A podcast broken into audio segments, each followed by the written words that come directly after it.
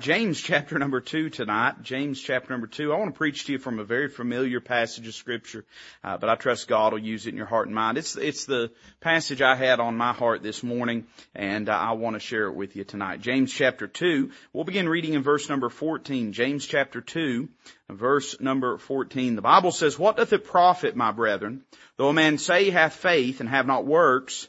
Can faith save him?" If a brother or sister be naked and destitute of daily food, and one of you say unto them, Depart in peace, be ye warmed and filled, notwithstanding ye give them not those things which are needful to the body, what doth it profit? Even so faith, if it hath not works, is dead, being alone.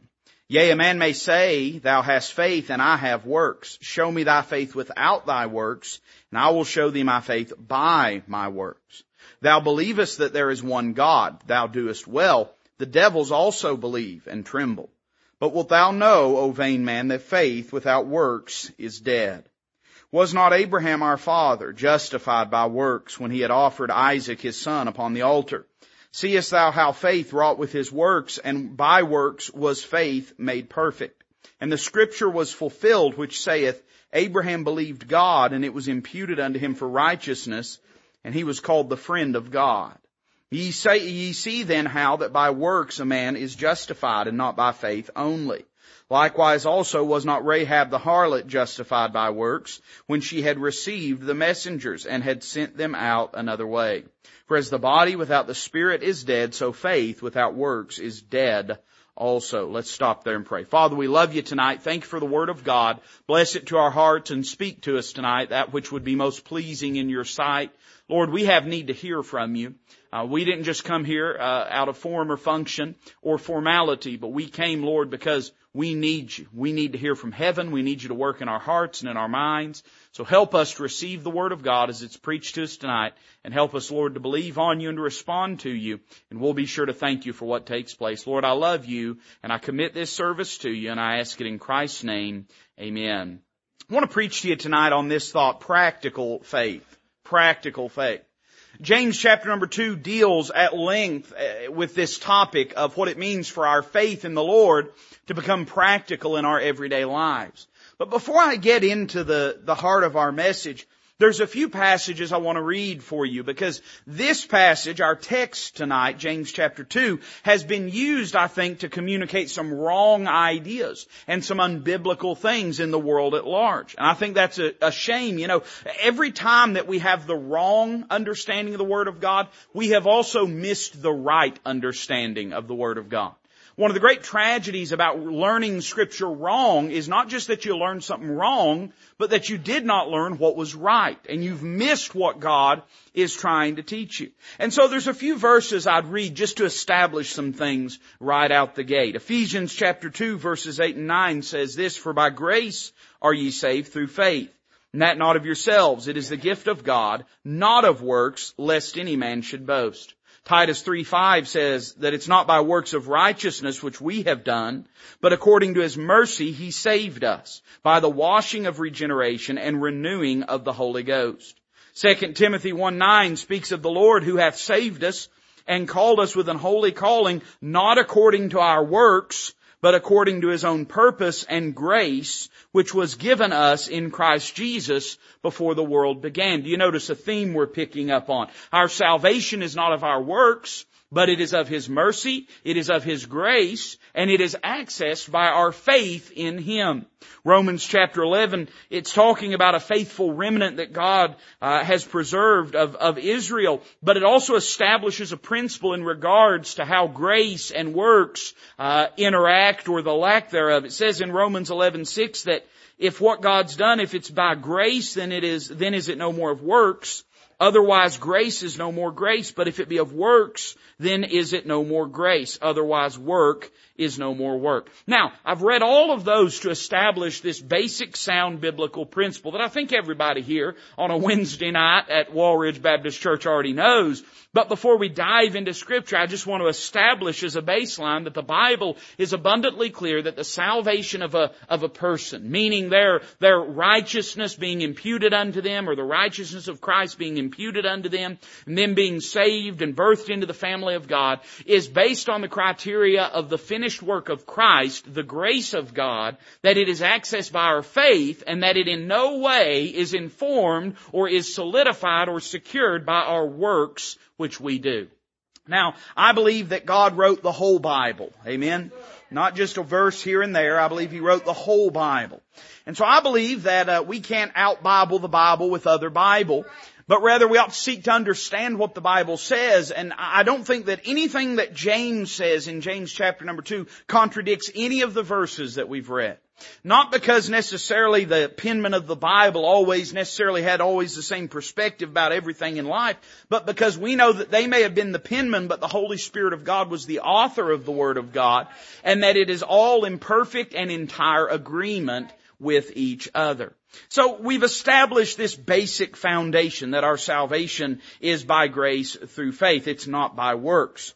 And yet the Bible is abundantly clear that, that though faith is the means through which we uh, access God and the means through which we obtain salvation through Him, we place our faith in Him, that uh, our faith is not something that should cease at the point of our getting saved. It should not be the ending of our faith, but the beginning of our faith and a life of faith that is lived with God. Romans chapter 14 verse 23 tells us that whatsoever is not of faith is sin, meaning that in our life, the things that we do through intuition or leaning upon the flesh do not please God, but the things we do in response to His Word by faith, those are the things that please God. 2 Corinthians 5 7 says uh, very plainly, we walk by faith and not by sight. And then four times in your Bible, once in the book of Habakkuk, Habakkuk 2 4, and then also in Romans 1 17 and Galatians 3 11 and Hebrews 10 38, we're told that the just shall live by faith or by his faith. So you say, preacher, what are you getting at? Well, I'm wanting to establish two truths that exist at the same time in the Bible. We are saved by faith in Jesus Christ by the grace of God, by His mercy. No works that we do in any way, shape, fashion, and form secure or earn or accomplish that salvation. However, our faith is not something that ends when we believe on Christ. It begins when we believe on Christ.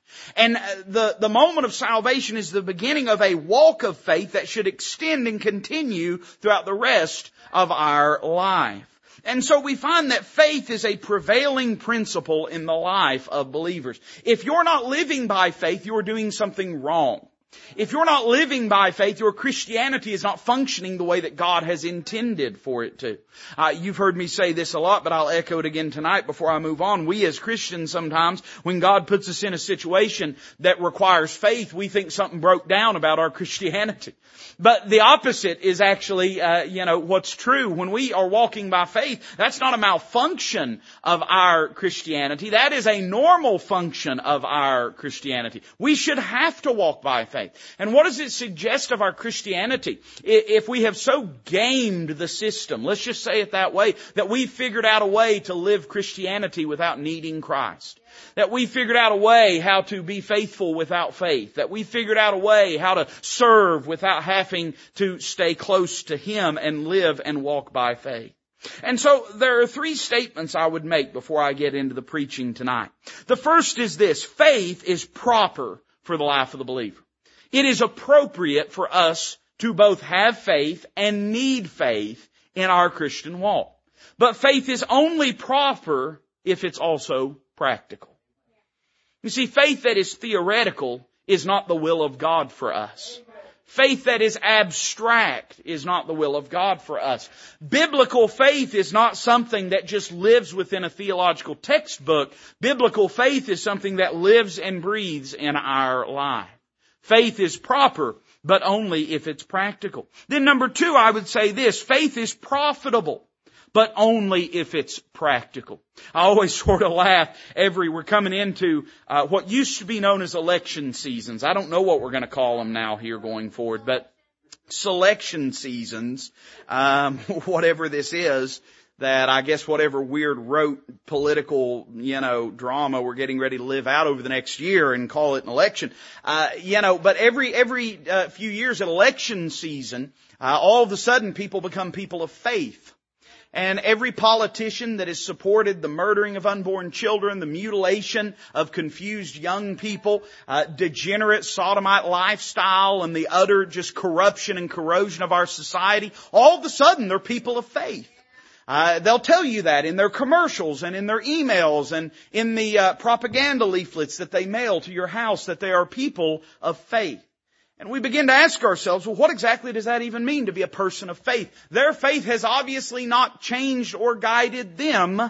So why is it that their faith is so unprofitable? Well, for this reason, it's not practical. It's, it's political. It's not practical. It, it, it's convenient and expedient, but it's not practical. And so faith is profitable in your life. You'll be benefited by walking by faith and living by faith, but only if it is practical faith. Only if that faith is meaningful enough that it changes the way that you behave. And then I would say this, that faith is powerful. The Bible eh, on, on many occasions speaks about the power of faith. How that faith can literally move mountains. How that faith can shift and, and reshape the world around us. How that, that faith has the ability to break the laws of physics. Faith has the ability to bring to naught the things that are. And, and faith has this remarkable power, but only if it's practical. See, here's part of what we struggle with. Sometimes the practical response of faith is waiting. And we begin to think that that faith is no longer practical. There are times your faith is going to prompt you to move, and there's times your faith is going to prompt you to wait. But whether that faith is prompting you to move or to wait, if it is you exercising dependence upon God's Word and allowing faith to govern your life or to be the active principle of your life, then that faith is practical even if it's not in motion at that moment. And so faith is powerful, but only if it's practical. And that's what James is dealing with here in James chapter number two. He's dealing with practical faith. And I want you to notice three thoughts and then we'll be done tonight. Notice in verses 14 through 17. Let's read it together. The Bible says, What doth it profit, my brethren, though a man say he hath faith and have not works? Here's the question. Can faith save him? Then James gives an illustration. If a brother or sister be naked and destitute of daily food, one of you say unto them, depart in peace, be ye warmed and filled, notwithstanding ye give them not those things which are needful to the body, what doth it profit? Even so faith, if it hath not works, is dead being alone. James first speaks of faith's practice. I want you to notice the supposition of this truth that he has in verse 14. Can faith save him? A faith that does not have works, does it have the capacity or ability to save him? Now here's the question we must immediately ask if we're going to be honest students of the Bible. What does James mean when he says save him? We've already established within, without any debate or any dispute or any, any doubt that the salvation of the soul, meaning being birthed into the family of God and becoming a child of God, is something that is in no way connected with or based upon our works. But you know, that word save has a lot of different meanings. Uh, we're getting ready to have this cookout. I, and I, I don't know, man. When it's chili cook-off time, chili cook-off is my favorite. When it's soup, you know, stews, chowders, and chilies, then soup, stews, chowders, and chilies is my favorite. And when it, when it's cookout time, cookout time's my favorite. I just like to eat. Amen. And uh, but I I do I love this cookout thing that we're doing, and we got all kinds of good food that uh, is coming up. But you know, one of the things about being a pastor, it's not always the case, but a lot of times, especially if I have to preach afterwards, you know, I can't really eat the way that God designed me to eat. You know, I mean, I don't know if you realize this, but I've only got a few talents. They're rare, but but eating's one of them. I mean, I, I'm good at it. And uh, one of the hard things whenever we have these dinners like this and stuff, is like, man, I can't, I can't just tuck in the way that I that I really wish that I could. And so a lot of times I'll tell my wife, I'll say, well, hey, make sure you save me one of those. Whatever it might be. Make sure you save me one of those. Honey, this isn't just preaching. I'm giving you, I'm leading my home right now. Save me some of what we have on Sunday. Uh, and so sometimes when you say, well, save something, you can mean to hold something back or to keep it in reserve. Sometimes when you say save, you mean to rescue something. Sometimes uh, when you say save, it can mean to, to protect or to shield something. And so the question immediately has to be asked, what kind of salvation is James talking about? Well, he shows us in verse number 15 because he gives us an illustration. The illustration is of someone that is in physical bodily harm. And so it would not be inappropriate to say that the salvation that James is speaking of, while not necessarily limited to physical bodily threats, he's obviously not speaking in the context of the salvation of a person's soul. I'll go on to show you later on in the message that none of these examples that are given, Abraham spoken of, Rahab is spoken of, in none of those contexts are, are they being spoken of in regards to the salvation of their soul. And so this is always dealing with the idea of the rescuing of a person's situation. And the question then becomes this. James is essentially saying, does faith without any practical output have any benefit in a person's life? He says it this way, what doth it profit? What good is it? We see this supposition of this truth. Can faith save him? Or does it have any, any profit if it's not practiced? And then he gives the illustration of this truth in verse 15. He says, if a brother or sister be naked and destitute of daily food, and one of you say unto them, and by the way, it's interesting that he says a brother or sister. He's obviously speaking about saved individuals here, and so he's also not speaking about you saving someone by proxy by your good works, because these people are already saved. That's just the Holy Ghost just seeing to the, to the, the I's and the T's there. But it says, if a brother or sister be naked and destitute of daily food, and one of you say unto them, depart in peace, be ye warmed and filled. I mean, that right there sounds exactly like the language you'll find in any number of charismatic, Church of God, Pentecostal services that you tune into online or, or, or a tent meeting or whatever it might be. Speaking a truth into existence would be how they would describe it. They would call it speaking a word of faith. That's how they would say it. Or verbalizing something into existence. Well, that's what the person does here in James 2.16. He verbalizes. He speaks a word of faith. He says, I am believing this for you, and I am trusting this for you, and I am expecting this for you. Then it says this, notwithstanding, Ye give them not those things which are needful to the body. This is what the Holy Ghost said. What doth it profit? In other words, he says that faith, however sincere it may be, however well-meaning it may be, is of no practical import to that person who is struggling, who is naked, who is destitute of food, who is cold, who is exposed to the elements, if it is not put into action by practical behavior. Now, we could take this as a thesis for, uh, you know, all manner of humanitarian work and so on and so forth. But it's really not what James means by it.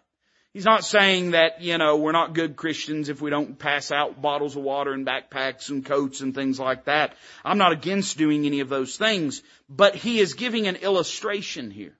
And he is saying, however well-meaning that person's faith may be, it does not reach out and touch the world around them until they put it into action.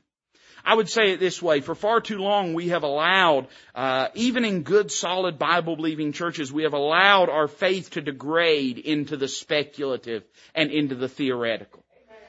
We, we viewed ourselves as, as the custodians of, of, of certain you know, doctrinal integrity. And listen, I'm for doctrinal integrity. I think we can be, I think we can be both righteous and right in, in what we believe and in what we do. And I'm not advocating that we loosen doctrinal standards, but we have viewed it and said, well, that's enough. As long as we're right, it doesn't matter if we're lazy. As long as we're right, it doesn't matter if we're apathetic. As long as we're right, it doesn't matter if we're idle. And what James says here flies directly in the face of that attitude. You can be right. You can have all of your doctrine sorted out. And uh, Leonard Ravenhill, you say you can have doctrine straight as a gun barrel and just as hollow you can have all of the, the T's crossed and the I's dotted, and you can have all of the sort of doctrinal perspective tucked away and, and, and organized and compartmentalized in the appropriate perspectives, and that's good. I advocate that. I'm for that. But if that doesn't change the way that you live, here's what the Holy Ghost says. What good is it? What good is it? What has happened in our lives that we have allowed this to take place? Notice the application of this truth, verse 17. He says this, even so faith, if it hath not works, is dead being alone. In other words, he says it is of no good if it is not practiced. One of the uh, terminologies that you hear often in society, and you know, most of the time when society talks about religion and Christianity, most of the time they get everything wrong that there is to get wrong about it. But one of the things that you'll often hear people say, and I do believe there is some benefit to this turn of phrase, they'll talk about practicing your faith. And I will tell you that uh, certainly uh, our relationship with God is not predicated on our diligence or devotion in terms of living for Him. And man, I'm thankful for that because I sure wouldn't get in and you wouldn't either. But there is something to be said for putting our faith into practice. And that's what James says here. He says that it's not the will of God that we just live in a speculative form of faith. That our faith live only in our dogma, only in our theological worldview and never reach out and touch the world around us. He speaks of faith's practice in verses 14 through 17. Then notice verses 18 through 20. And you'll notice each of these sort of divide into a section with this same thought in verses 17 and in verse 20 and down in verse 26 about faith without works being dead. Well, he says in verse 18, yea, a man may say, thou hast faith and I have works. Show me thy faith without thy works and I will show thee my faith by my works. Then he says this, thou believest that there is one God. Thou doest well. The devils also believe and tremble. But wilt thou know, O vain man, that faith without works is dead? So in verse 17 or in verse number 14 down to verse 17, he speaks of faith's practice. But in verses 18 through 20, he speaks of faith's proof. And notice in verse 18, he speaks of the evidence of practical faith. Now, if we're not careful, we'll read this and not get what he's saying here. So let's read it again slow. A man may say, thou hast faith and I have works. Now, it's reasonable to suppose that the person that has works is also saying, I have faith that have energized those works. So he's not saying, I don't believe God, but I do good things, and you believe God, but you don't do good things. But what he is saying is, if I want to see your faith in your life, without works, there is no means for me to see it. He says, show me thy faith without thy works. Boy, we could stop there and preach on that for just hours. Show me thy faith without thy works. Think of all the ways in which we endeavor to show the world that we believe in Christ while avoiding working for Jesus Christ. Think about all the things we do. And listen, I, there's a lot of things that I'm for, but we've just allowed them to become proxies for other important truths. Listen, I, I'm for going to the house of God. The Bible commands us, forsake not the assembly of ourselves together. But I wonder how often that we've trusted the testimony of our leaving to go to work to be a witness to our neighbors instead of simply going over and asking them if they know Jesus Christ. I'm for standards. Man, I, the, me and my wife, we had to go out and do some shopping yesterday and, and society's just a cesspool. I mean, it's just bad. Like, I just, you can't go anywhere. Everywhere you go, everything's just, uh, we don't even have a society anymore. Yeah. When people start going to grocery stores in their pajamas and their underwear, we don't have a society anymore. And we go up and down the aisles and just, you know, grieved and just bothered and a little sick to our stomach and, you know, just how wicked and wretched and, and, uh, and vile society is. And, uh, I'm not the one that's bad. My wife, she gets more upset than I do at it. And, uh, but you know, we, we had, I don't even know where I was going with that. Sorry, man. I just had flashbacks. I had a moment I remembered and, and it, it, it was bad. And uh, we, we live in this degenerate society around us. And, you know, uh, very often when, when we look at the world around us, we'll say, well, you know, my testimony, I was going to talk about standards, what I was going to talk about. I'm for standards. We need standards. We need more standards. We need better standards. We need tighter standards. But how often have we said, my standards will be what I do for Jesus Christ instead of living for Him? How many things have we allowed to become the proxy for our faith finding practical expression?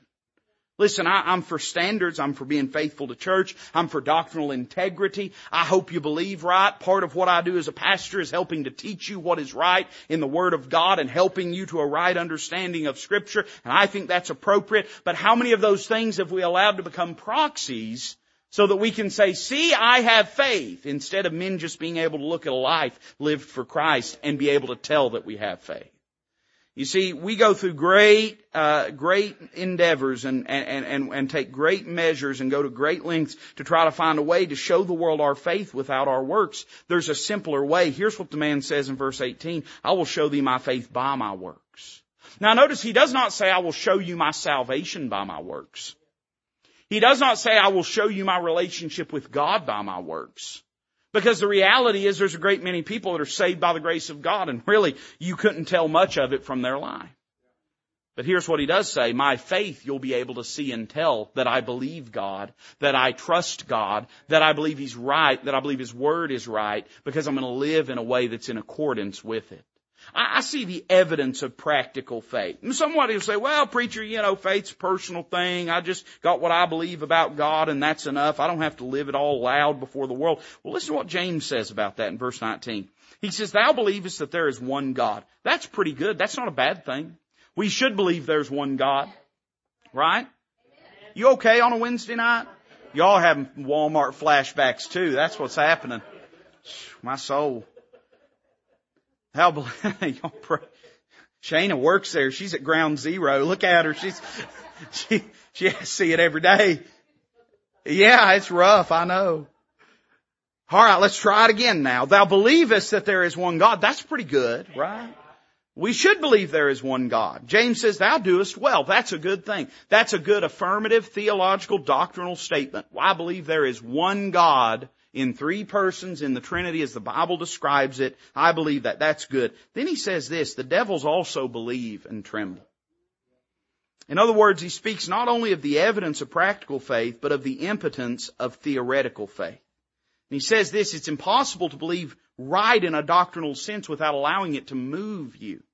So I don't think his, his purpose and, and, and, you know, I'm not against, I've heard preachers talk about devilish faith and, and, and, and, talk about the idea of a person not really being saved, but having a head knowledge. And, and certainly there are people that just have a head knowledge and they've never believed on Jesus Christ. But I don't really think that's the point behind what James is saying here. I think what he's trying to get us to understand is that it is indeed possible to have a speculative faith in God that is real, that is genuine, that is sincere, that is in doctrinal accordance with scripture, but compartmentalize it away from ever allowing it to affect the way that we live. So preacher, is that possible? Yeah. Churches in East Tennessee and really all over America are filled with people like that. They believe right. They do. They know what's right. If you were to give them a quiz, they'd pass it. But it never, it never causes them to go out and witness to anyone, never causes them to live in a righteous manner. They never look at their lives and say, am I growing closer to Christ? Am I living for Him? Am I walking with Him? They have a speculative faith and nothing more. Hey man, I've been guilty of it. I bet you probably have too, sooner or later at some point in your life. Uh, and, and we sit back and we say, well yeah, but I believe right. Yeah, but is your believing right producing behavior that's right in our lives? If it's not, then here's what the Holy Ghost would say. What profit is it? What profit is it? I want you to see not only faith's proof and, and, the proof of our faith in God is, is that it moves our behavior. It causes us to live and behave in a certain way. And by the way, I do believe when a person gets saved, there'll be evidence of that in their life. Sometimes it's in the change and sometimes it's in the chastening. But of course there's evidence, but that's not what James is talking about here. He's speaking of how a person can say, yes, I believe God and I believe He's right and I believe the Word of God is right. But if it's not changing the way that he lives, then that is without works. It is alone. It is dead. It is meaningless. It it has no impact. So we see faith's practice and we see faith's proof. And finally, I want you to notice faith's perfection. Look with me at verse 21. The Bible says, was not Abraham our father justified by works when he had offered Isaac his son upon the altar? Seest thou how faith wrought with his works and by works was faith made perfect. Verse number 23 is important. It's the key to this whole passage. And the scripture was fulfilled, which saith, Abraham believed God, and it was imputed unto him for righteousness.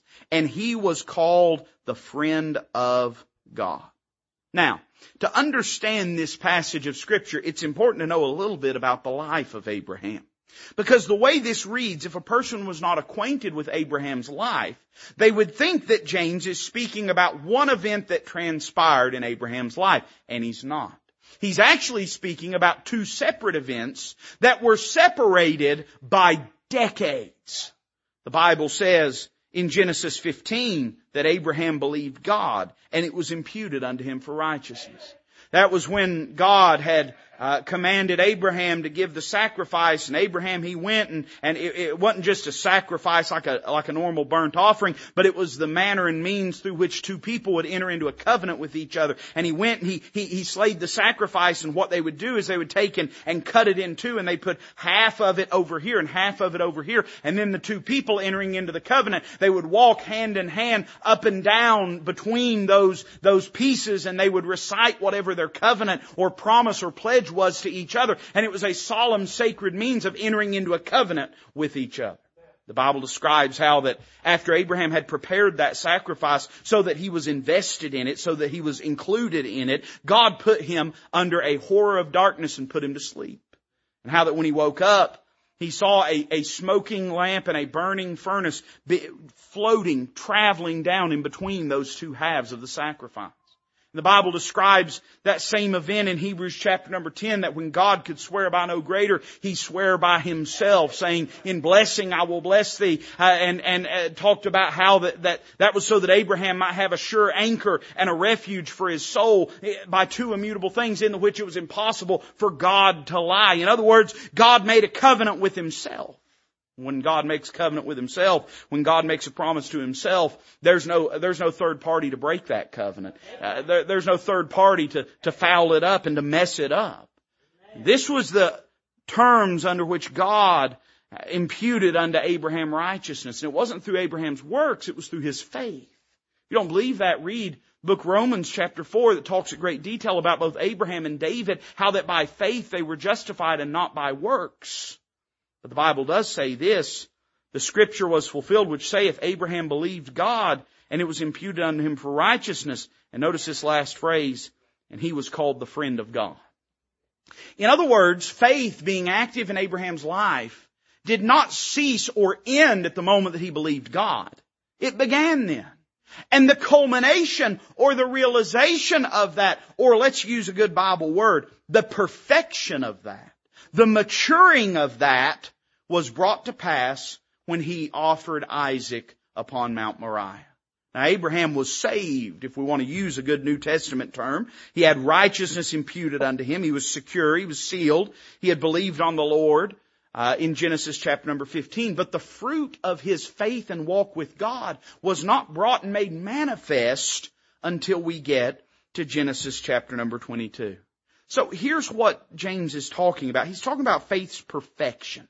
Or what God has in mind or what His desire is for faith in the life of the believer. And notice three things. Number one, faith was perfected. Was not Abraham our father justified by works? Now what does he mean by the word justified? We think of the term justified and we think of it very similar to the term salvation of having righteousness imputed unto us. But Abraham had righteousness imputed in Genesis 15. Yet James says he was justified in Genesis chapter 22. So evidently the sense in which James uses the term justified is not in the sense of our justification with God, but it's in the more familiar context of the term justified for a person to be vindicated.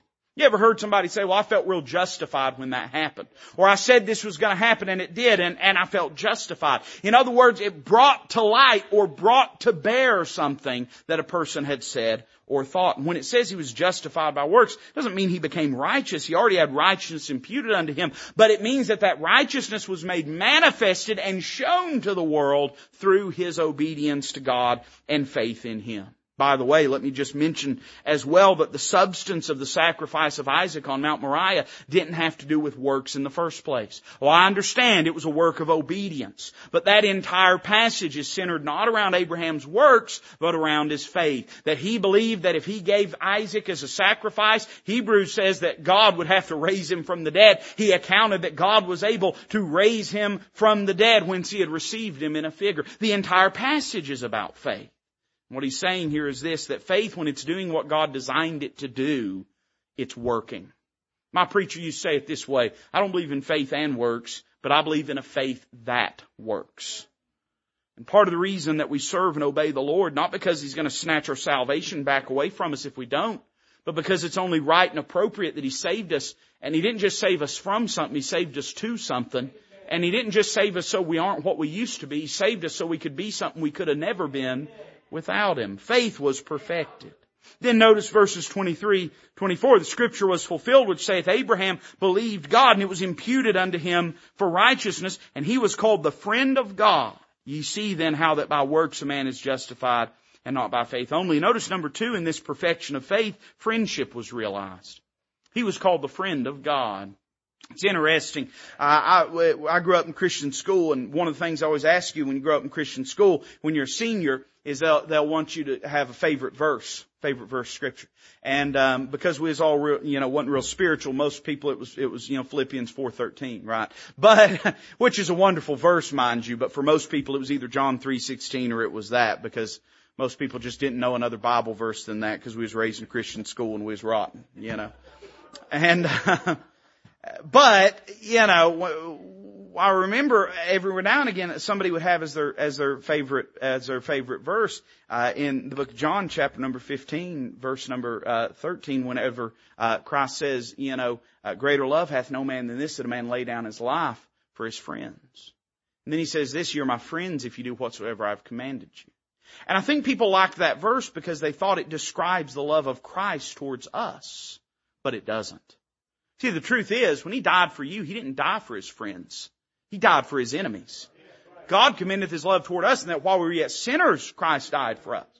When Christ is speaking in John 15, 13, greater love hath no man than this, well that's true. But God had a love greater than man ever had. And the love of God was that when we were sinners, He died for us. So when He says greater love hath no man than this, He's saying this is how you can show your love to me. Greater love hath no man than this that a man lay down his life for his friends. And then he says this, I don't want you to die for me. I want you to live for me. Ye are my friends if you do whatsoever I have commanded you. He says, I'm not asking you to go out and die for me. And I understand martyrdom can be the will of God in certain situations. But he's saying, if you want to prove that you love me, I'm not asking you to go die. I'm asking you to live for me. In other words, he's saying that's how you can be a friend to me. And I'll tell you this, our, our fellowship with God is not what it ought to be if we are not moved by His commandments. He said this, if you love me, keep my commandments. We can say we love Him, but if we won't keep His commandments, it don't mean a thing. James would say, what doth it profit? There's a final illustration he gives, verse 25. He says, likewise also was not Rahab the harlot justified by works when she had received the messengers and had sent them out another way. For as the body without the spirit is dead, so faith without works is dead also.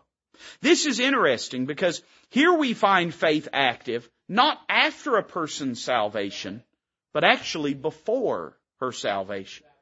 Do you remember what it was that secured her salvation in, in that story in, in the book of Joshua when they're, when they're, when they're surrounding the walls of Jericho? It was not that she let them go. It wasn't, if you let us go, then we will protect you. But rather it was this, if you'll hang that scarlet cord out the window, then it'll be a token and then you'll be spared. So why then does James invoke a prior action to that? Well, here's the big deal. Whenever uh, Rahab let those men go, she was casting her lot in faith with the fact that God would win the day.